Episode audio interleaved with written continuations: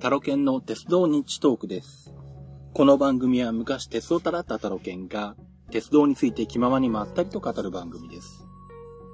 えっ、ー、と、今回はですね、先日5、えっ、ー、と、8月21日に河内長野まで行ってきましたんで、まあその時のお話をしようと思うんですが、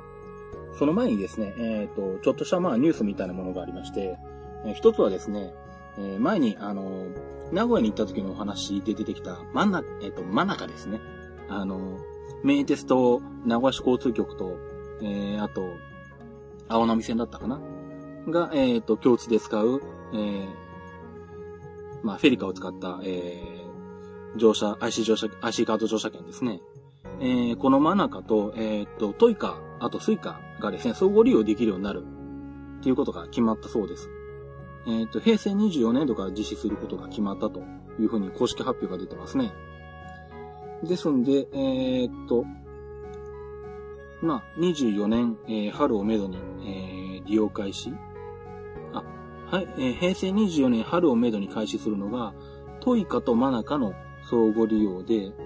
えー、25年春をめどに、えー、マナカとスイカの、えー、相互利用と。あとは、トイカ、マナカ、スイカの電子マネー機能の相互利用が、えー、開始される予定ということですね。ですんで、まあ、最初はトイカとだけ、えー、まあ、しかも乗車券機能だけ、えー、使えるようになって、その1年後には、えー、スイカも使えるようになって、さらに、えー、電子マネー機能が使えるということですから、あの、買い物にも使えるようになるよっていうことですね。まあ、こうなると、まあ、私はまあ、マナカは使わなくていいかな。スイカで賄っちゃいますね。で、まあ、この話とですね、もう一つ、えー、っと、前回お話ししたですね、えー、大井川鉄道の井川線がですね、えー、っと、今、一部バス代行になってます。えー、っと、これが、8月の28日にですね、えっと、井川線の川根両国と佐賀間の間でですね、えー、山頂に、え、っと、割れ目が、えー、できてると。まあ、岩か何かの割れ目ですかね。まあ、これが確認されて、えー、まあ、落石による事故の危険性があるということで、当分の間、えー、千頭奥泉間が、えー、列車の運行を休止で、えー、その区間をバスによる代行輸送になるというふうに決定されたそうです。で、奥泉井川間は、まあ、通常通り列車運行すると。いうことですね。まあなんでもなんか何日か前から落石が確認されてて、えー、まあ、それがきっかけで山頂に約60メートルにわたり、えー、最大約1メートルの亀裂。60メートルにわたり1メートルか。結構でかいですね。まあ危険ですね、確かにね。えー、で、割れ目に日付、歪み計を設置したところ、えー、最大8ミリの歪みを計測したと。うん、いうことで。えー、まあ、この間乗ってきたばっかりでちょっと、これもびっくりしたんですけども、えー、まあ、とりあえず、部分的にバス代行ですね。この問題が解決するまでは、えー、バス代行になってしまうということのようですね。うん。まあでもこれ、川根両国にある両国機関区かな？あの、両国にある車庫に入れないんで、これってどうするんでしょうね。うん、ちょっとそれに疑問なんですけども。まあ、そんな状態だそうです。で、まあ本題の方に行きまして、えっ、ー、と、河内長野に、えー、静岡から行ってきまして、まあ目的はプロレスを見に行ってきたんですけど、えー、まあ、せっかくなんでですね、まあどういった生き方しようかなと、まあ考えたんですけども、まあ時間な等の関係で、結局、京都まで新幹線、光で飛ばしまして、そこから近鉄で行くという、えー、生き方になりました。で、まあ、近鉄京都線に乗ったのは、あの、近鉄の京都駅のホームがですね、まあ乗ったことはあるんですけど、以前乗ったのが多分自分が小学校ぐらいの頃なんですね。で、ちょっとまあ、あの、一度、もう一度行きたいなというか、ホームに立ちたいなというのがあってですね。まあ、それで京都乗り換えにしたんですけど、まあ、あのー、京都駅自体はかなり改良されたり、ビルの工事があったりとかしても、あの、改札口を出たら全然変わってまして。まあ、まあ、京都駅自体はもちろんその小学生以来ってことじゃなくて、それまでにも何回か降りてはいるんですけど、もうそのから、頃から見ても随分変わってますね。で、まあ、近鉄の方のホームに入って、まあ、ホームは、まあ、配線とかは変わってないと思うんで、まあ、まあ、ちょっと名残はあるなと思ったんですけど、まあ、あのー、ね、ホームにコンビニみたいなのができたりとか、その辺はまあもちろん現代的になってるわけなんですが。で、まあとりあえず、あの、ちょうどホームに特急が入ってたんで、特急に乗って、西大寺まで出まして。で、まあその間もずっと結構、えっ、ー、と、ツイッターでリスナーの方たちと、あの、やりとりさせていただいてたんですけど、えー、まあ西大寺で降りてですね、ちょっと、えー、配線を見てまして、あの、まあ、ね、大和西大寺というとあの、配線がかなりカオスなことになってましてですね。まあ YouTube で見てると結構楽しいんですけども。まああの、その辺を写真撮ったりですね、えー、しながらちょっと眺めてまして。で、えー、その後、まあ急行の柏原神宮前駅が来たので、えー、それに乗りまして。で、えー、っと、柏原神宮前まで行きまして、で、柏原神宮前でですね、あのー、まあ、この目的、まあ目的というか、まあ今回のあの目玉である、その、1067ミリと1435ミリの、えー、両方に対応した、えー、4000機以上の部分ですね。まあ、これをビデオカメラで撮影してきました。まあ実はあの、ユーストリームで中継しようとしてですね、やってみたんですけど、あの、電波はあるんですけども、まあ、め、あのめちゃくちゃ暑い昼の日中でですね、で、まあ、YouTube、YouTube じゃないごめんなさい。Ustream で動画配信してると iPhone 自体が熱を持ってくるんですね。で、あまりにも元々の気温が高いもんですからすぐに熱暴走状態になってしまってですね、配信が止まってしまうという状態で、えー、まあ、ユーストリームさん断念しまして、で、まあ、ソニーのビデオカメラ持って行ったので、これでこう話しながら、え、撮影してきました。で、実はその動画もあの YouTube にアップしてあります。あの、YouTube で、あの、私のアカウント名のタロケントークで検索してもらって出てくると思うんですけども、えー、っと、まあ、面白いことにですね、えー、っと、柏原神宮前構内は、その、台車履き替え用の4000基上の線と、さらに、えー、っと、3000基上の部分もあるんですね。3000基上と4000基上は両方並んでるところって、日本でここ以外にあるんですかね？まあ、4000記事自体が少ないから、ここだけじゃないのかという気がするんですけど、どうなんでしょうね。まあ、その辺はあの、動画の方見ていただくとより詳しくわかるんですけれども、で、えー、っと、ちょうどたまたま、あの、私が柏原神宮前に行った行ったタイミングでですね、あの、吉野線大阪線の6200系が、あの、ご移動車庫でのあの定期検査を受けて戻ってきてるところで、ちょうど台車履き替えをしてるところだったんですね。で、まあ、ツイッターの方で、えー、それを天野さんっていう方から教えていただいて、ひょっとしての車両がいるから4000キロ見えないかもねっていうことを、えー、っと、指摘していただいたんですが、まあ、運よく行ってみたらですね、あのまあ、車両は車庫の方に入ってたんですけど、あの線路の方すべてに、あの覆ってたわけではないので、えっ、と、線路の方はちゃんと見えました。で、まあ動画の方なんかでも解説してるんですけど、えっ、と、6200系のうちの、えー、前2両、まあ、吉野型っていうのかな、吉野型2両が、えー、ちょうど台車履き替え場の中に入ってまして、おそらく台車も履き替え済みだったのかな ?1067 ミリに台車履き替え済みの状態で、えー、置かれてまして、で、その、えー、6200系4両編成のうちの後ろ2両の方は、まだ1435ミリ側の線路上にですね、えー、留置されてて、まあ、台車の履き替えはこれからするっていう状態になってましたね。まあ、その形でですね、えー、柏神宮前の、えー、3世紀上、4世紀上部分は、えー、しっかりとビデオにも動画にも収めてきましたんで、えー、まあ、ホームページの方にも貼っときますんで、えー、よろしければホームページの方からも見ていただければと思います。また写真の方も、あのー、ホームページの方に出来次第アップしていきたいと思いますんで、こちらの方もご覧になっていただければと思います。で、まあ、その後は、えー、っと、大阪線の方に乗りましてですね、古市まで行って、そこから近鉄長野線に乗り換えて、で、河内長野まで出てきました。えー、途中、なんか変な塔が立ってるんで、これは何なんだろうっていうのをツイッターで書いたらですね、えっ、と、PL 教団のあの、本部だということを教えてもらって あ、これがそうなんだっていうふうに 教えていただいたんですけども。ちなみに河内長野ですね、私前、まだ行ったことがないっていう話を確か以前にしたと思うんですけども、どうもなんか駅前に立ったらですね、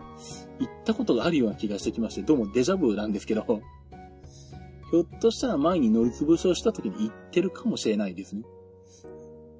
多分行ってすぐ折り返したのかな？うん、のような気がしてきました。なんで初めてじゃなかったかもしれません。で、まあ予定としてはですね、えー、っと、帰りは南海の高野線に乗って、えー、南波まで出てですね、まあ時間があったら、と塩見橋の方にまで行ったりとかですね、阪海電鉄に乗ったりとかできないかなと思ってたんですけど、えー、っと、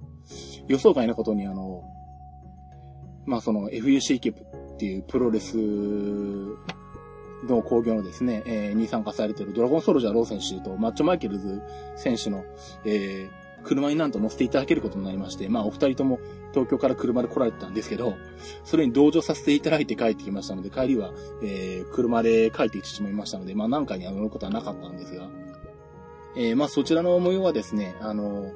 私今回新しく始めました、プロレス日トークという番組で、えー、流れてますんで、よろしかったらご覧になっていただければと思います。まだちょっとこの収録時点では、あの、iTunes ストアの方に登録されてないんですけど、鉄道日トークのホームページにリンクが貼ってありますんで、そちらから辿っていただければ iTunes にも登録していただくことができます。といったところで、えー、今回は以上ですね。では、えー、キップチのコーナーに行きたいと思います。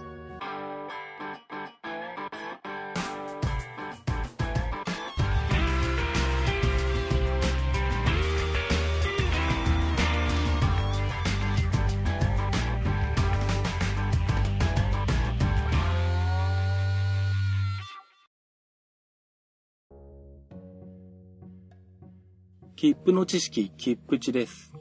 このコーナーは切符のルールを知らなかったばかりに損をしてしまうことがないよう、正規の方法でお得に鉄道に乗っていただくためのコーナーです。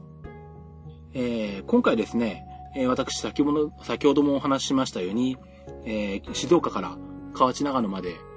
新幹線と近鉄を使って行ってきたんですけども、えっ、と、新幹線の方がですね、えっ、と、とりあえずまあ朝の、えー、いい時間帯に光で、しかも土曜日だったんで、まあなるべく指定券を先に確保していたしておきたいなということで、えー、まあ新幹線の指定的特急券だけ、えー、先に買っておいたんですね。で、まあただその時にまだ乗車券は買わずにいまして、乗車券は後でいいやと思ってですね、まあ指定券だけ、指定席特急券だけ買ったんですけど、えっと、ちなみにあれですね、あのー、私こういうことよくやるんですけど、まあ別に乗車券も一緒に買ってもいいんですけど、まあ例えば乗車券はどうするかまだ決めてない時とかですね。あとは、なんでしょう、あの、新幹線の指定席は確保しておきたいんだけど、その時手持ちのお金がないんで、あんまりお金を払い、あの、出したくないとかですね。乗車券分は当日に払いたいとかですね。そういう時には、あの、こういうふうに指定席特急券だけ先に買っておくっていうのもよくやりますけどもね。まあこれで全然問題ないんですね。別にあの、同時に購入してもいいですし。えー、別々に買って2枚の切符で持っててもいいんですけど、で、まあ、えー、静岡から京都まで、えー、片道の乗車券ですね。で、まあ帰りも、まあ予定では南波から、あ、南波からじゃないや、えー、っと、南海で南波に出て、まあ、新幹線で新大阪から戻ってくるつもりではいたんですけど、まあ、確定していたわけではなく、で、まあ、往復割引にしたところで安くなるわけでもなく、で、まあ、前にもちょっとお話したように、フリー切符の類でも、まあ、うまく使えるもなかったので、まあ、普通に片道乗車券を買えばいいかなと思ってたんですけども、まあ、あの、金券ショップで、えー、たまに乗車券だけでも、えー、通常よりも安いものが売ってることがあるんで、まあ、何気なく、あの、金券ショップの金額を見てみたんですね。まあ、私、それほど金券ショップ使うのそんなに好きではないので、まあ、あのまあ、たまに覗く程度。で、そんなに積極的には使わないんですけど、で、まあ多分、変わっても多分そんな大した金額じゃないだろうなと思ってたんですが、まあ一応見てみたら、思ってたより安くてですね、えー、っと、普通に静岡から京都まで買うのより500円ぐらい安かったのかなえっ、と、乗車券が4000何百円とか、5000円弱なんで、500円変わると結構大きいなと思って、じゃあまあ、金券ショップで買おうかと思ってですね、乗車券だけ金券ショップで買ったんですね。で、金券ショップであの安くなってる乗車券っていうのは、あの、大体ほとんど分割購入の切符になってまして、まあ、2枚とか3枚とか分かれたりするんですね。で、しかもそのうちの何枚かは回数券になってたりとかしてるんですけど、まあ今回はこの分割購入のお話をちょっとしたいと思います。で、まあ以前の切符地でですね、えー、切符に関して、まあ特に乗車券に関しては、えー、っと、1枚の切符で距離が長くなるほど、距離単価が安くなるので、えー、同じ区間の切符を買うんであれば、2枚3枚に分けるよりも、1枚で買った方が得だという話をしたんですけども、まああくまでそれは原則の話であって、えー、っと、区間によって、また買い方によっては逆に分けた方が安くなるケースもあるんですね。っていうのはどうしてもあの、乗車券の、あの、運賃の出し方が、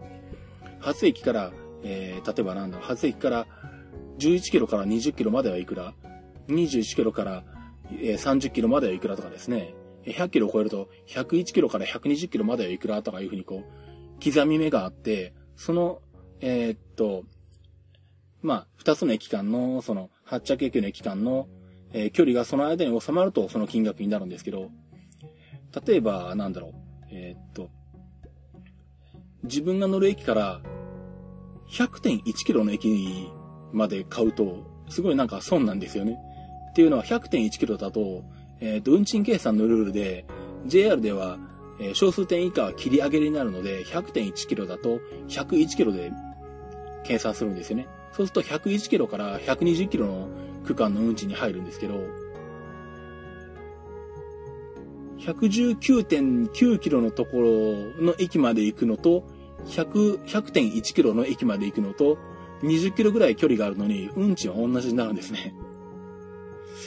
で、そういう風に考えると、例えば、あのー、自分がこれから乗る区間が、例えば何でしょう。400.1キロぐらいとかある場合に、うまく分割してやって、それが、なんだろう、えー、159. 何キロの切符と、100、119. 点何キロの切符と、とかいうふうにですね、なるべくこう、得なようになるような、えー、っと、区間に分けて、えー、買ってやると、場合によっては1枚で、ね、買うよりも安くなるというケースがあるんですね。で、JR の、えー、乗車券に関しては、えー、理論上は何枚に分けても、えー、全く問題なく、えー、利用可能なもんですから、えー、例えば何でしょう。めちゃくちゃ極端な例で言うと、東京から100駅先の切符まで行くのに、えー、東京から、えー、有楽町までの乗車券と、有楽町から新橋までの乗車券と、新橋から隣の駅までの乗車券とっていうふうに、一駅刻みの100枚の切符を持って行って、それで乗っても全く問題ないんですね。ルール上は。で、まあ、それはまあ、オーバーな例なんですけど、あの、分割って3枚になろうと4枚になろうと、全くルール上は正規の乗り方で問題ないですし、で、しかもあの、それが普通の乗車券であろうと、えっ、ー、と、回数券であろうと、えー、問題ないんですね。まあ、普通列車に乗る場合であれば、定期券が入っててもいいんですよ、その中に。えー、まあ、定期券の場合はね、あの、特急や急行に乗れなかったりとか、新幹線に乗れなかったりとかするので、あの、まあ、普通列車の場合は定期券も OK ですけど、まあ、新幹線など、まあ、えー、なんだ、特急急行に乗る場合は、ま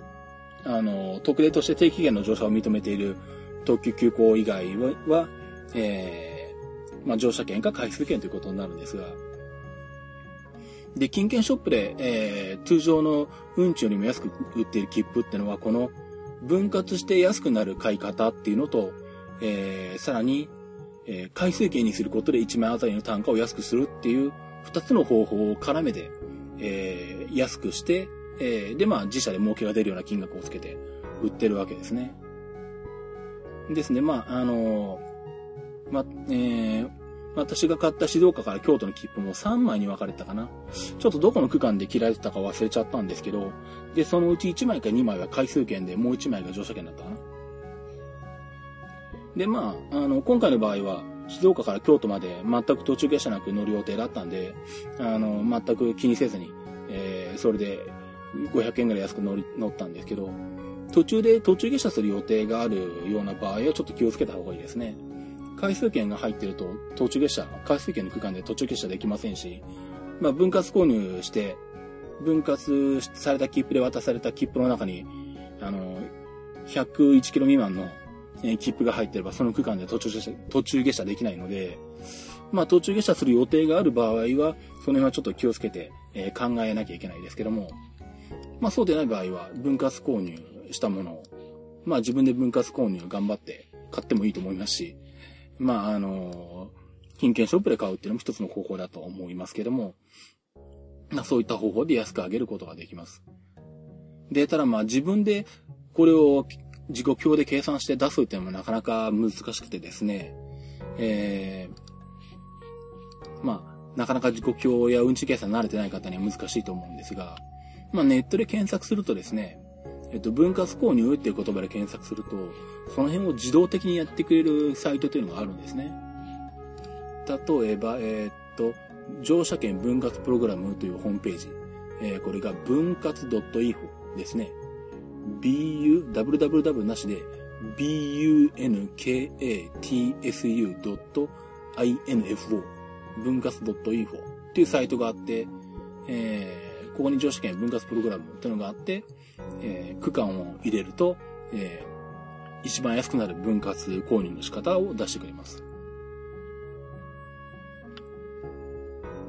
まあ、えー、っと、ただし、まあ、サイトの方にも書いてありますけど、えー、当然まあ、これが絶対正しいという保証はないですし、あくまで自己責任になりますんで、ま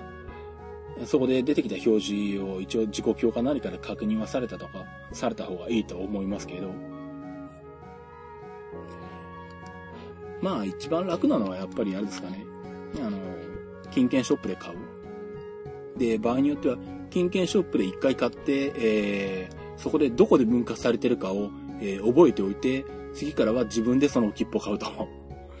まあ当然あの、乗車駅以外の駅からの、えー、乗車券っていうのは、買え、えー、単独じゃ買えないので、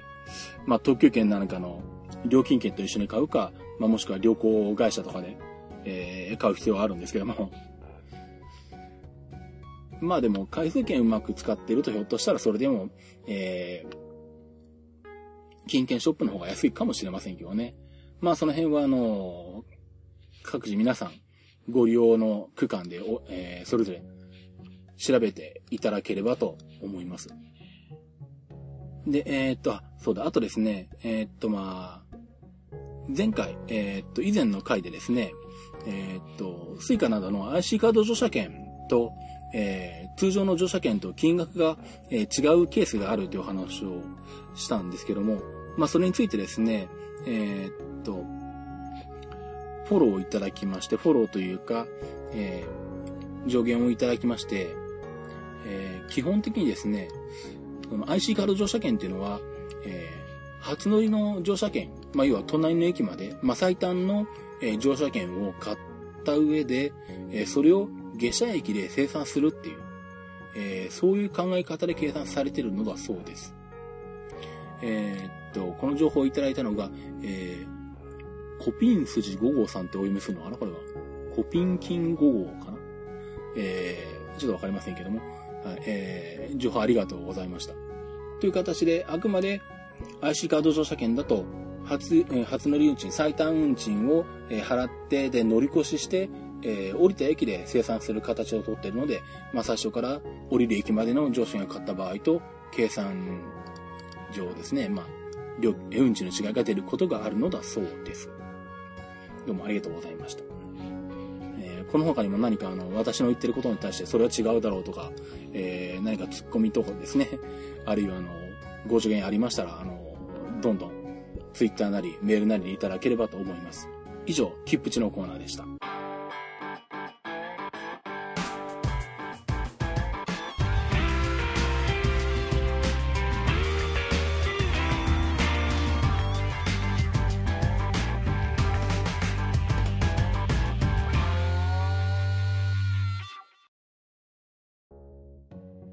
エンディングです。えー先ほどもちょっとお話したんですけども、私、えー新番組を始めまして、えープロレスニッチトークという番組です。今 iTunes ストアに登録申請しているところでまだ承認されてないんですけども、まあおそらく2、3日で承認されてくるんじゃないかと思うんですが、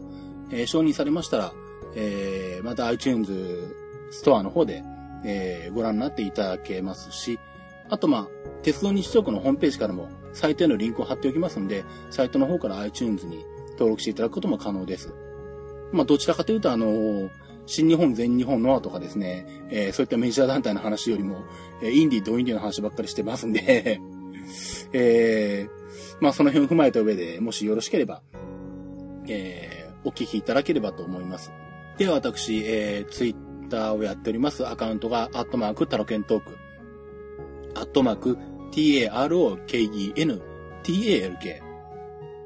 えっと、ちなみに YouTube の方でも同じ、えータロケントークでアカウントを作ってあって、